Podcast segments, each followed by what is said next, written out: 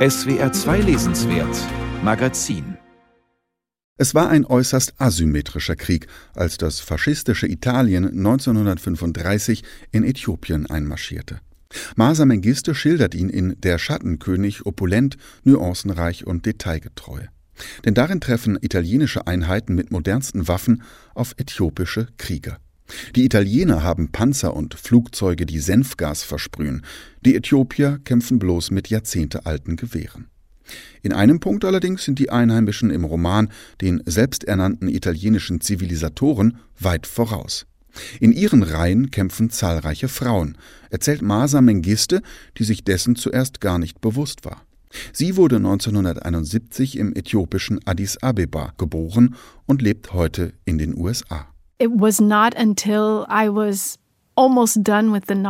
Erst als ich fast mit dem Roman fertig war, erfuhr ich, dass Frauen in diesem Krieg gekämpft hatten. Auch meine eigene Urgroßmutter.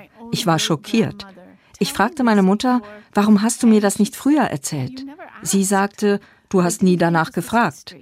Diese Geschichten sind da, aber man hält sie nicht für Geschichten, die das Wesen einer Nation ausmachen. Sie gelten nur als Geschichten, die sich Frauen in der Küche und im Schlafzimmer erzählen. Also begann Masa Mengiste nochmal von vorne und rückte zwei Frauenfiguren ins Zentrum, die vorher nur Nebenrollen hatten. Sie waren die Köchinnen der männlichen Krieger. Hirut, einst als armes Waisenkind aufgenommen im Hause des äthiopischen Offiziers Kidane, einem Untergebenen von Kaiser Haile Selassie. Dort dient sie Kidanes Frau Asta. Ungeachtet ihrer unterschiedlichen gesellschaftlichen Positionen werden die Frauen bald Seite an Seite im Krieg kämpfen. Dabei arbeitet Mengistu vor allem die schmerzliche Ambivalenz heraus, mit der die Frauen ständig leben. Progressivität Pustekuchen. Mancher Mann lehnt eine Kriegerin im Militärlager deutlich ab. Dort ist sie plötzlich wieder eine Frau. Soll eine Frau im Lager kochen und Wasser holen? Also allerlei männliche Bedürfnisse erfüllen, auch sexuelle? Im Militärlager wurden die Kriegerinnen wieder zu bloßen Frauen.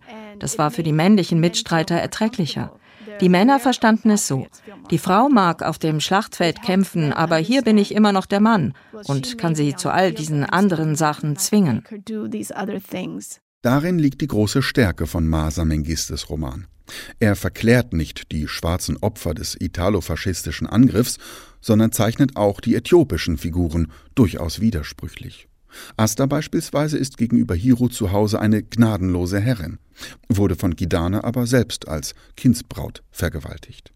Fifi, eine junge Äthiopierin, kann sich nur als Edelprostituierte für die Italiener durchschlagen. Und manche Äthiopier sind Askari, einheimische Soldaten im Dienste Italiens. Und Kaiser Haile Selassie ist mutlos nach England geflohen. Immer mehr Äthiopier aber wollen ihn vor den Schlachten hoch zu Ross gesehen haben. Doch das ist nur ein einfacher Mann aus dem Volk, ein Double des Kaisers in prachtvollen Gewändern, eben der titelgebende Schattenkönig. Diese Farce ist eine Idee von Hirut, die so den Widerstand gegen die faschistischen Aggressoren befeuern kann, so kaputt der Schattenkönig auch aussehen mag. Er ist ein kampflediertes Bild, das zum Leben erweckt wurde, zerknittert und leicht vergilbt, doch von starken Knochen getragen, bewacht von zwei Soldatinnen namens Asta und Hirot, die ihn an beiden Seiten flankieren, als Vorbild für sämtliche Frauen Äthiopiens. In Passagen mit wechselnder Perspektive blickt Mengiste so durch die Augen einer Handvoll Äthiopier und Italiener und zeichnet den Kriegsverlauf der Jahre 1935-36 nach. Auf die Spitze getrieben hat sie ihre Ästhetik der Ambivalenz in Ettore, einem Fotografen der italienischen Armee. Er ist Jude und gerät mit dem zunehmenden Antisemitismus seines faschistischen Landes in Konflikt. Masa Mengiste? In 1937 1937 wurde in allen italienischen Kolonien die Rassentrennung per Gesetz verordnet. Ein Jahr später dann kamen die antisemitischen Gesetze hinzu. Die jüdischen Soldaten also setzten in einem Jahr rassistische Gesetze durch und im nächsten Jahr waren sie dann selbst der Feind. Wie ist das, wenn man erst ein Armeesoldat ist und im nächsten Moment der Feind genau dieser Armee?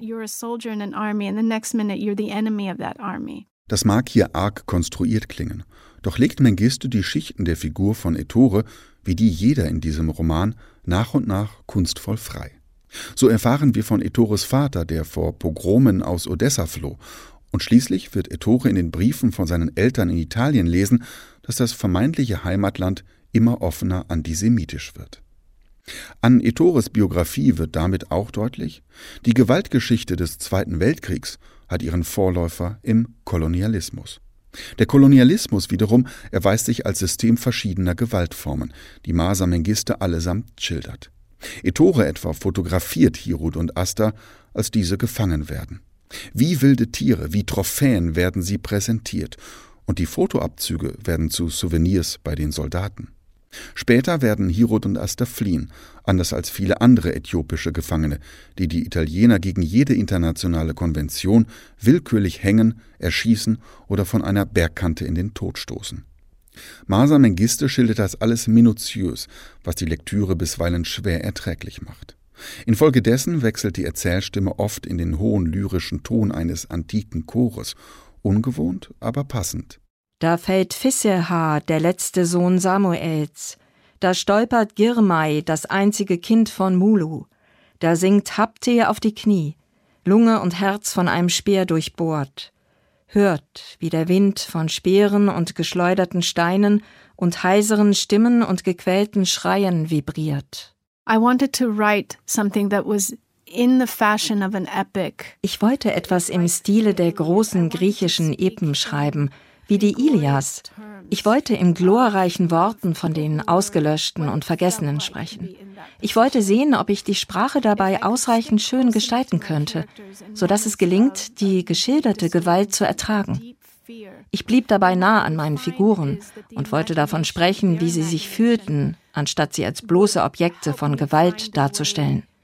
So konnte ich ihr Menschsein bewahren.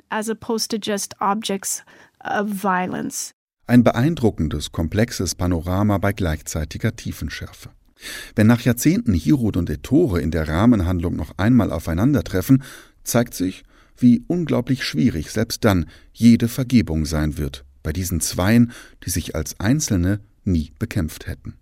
Es wundert nicht, dass Mengiste für ein wahrhaftiges, würdiges Erinnern dieses komplexen Krieges fast 600 Seiten braucht. Aber die sind nötig und sie lohnen.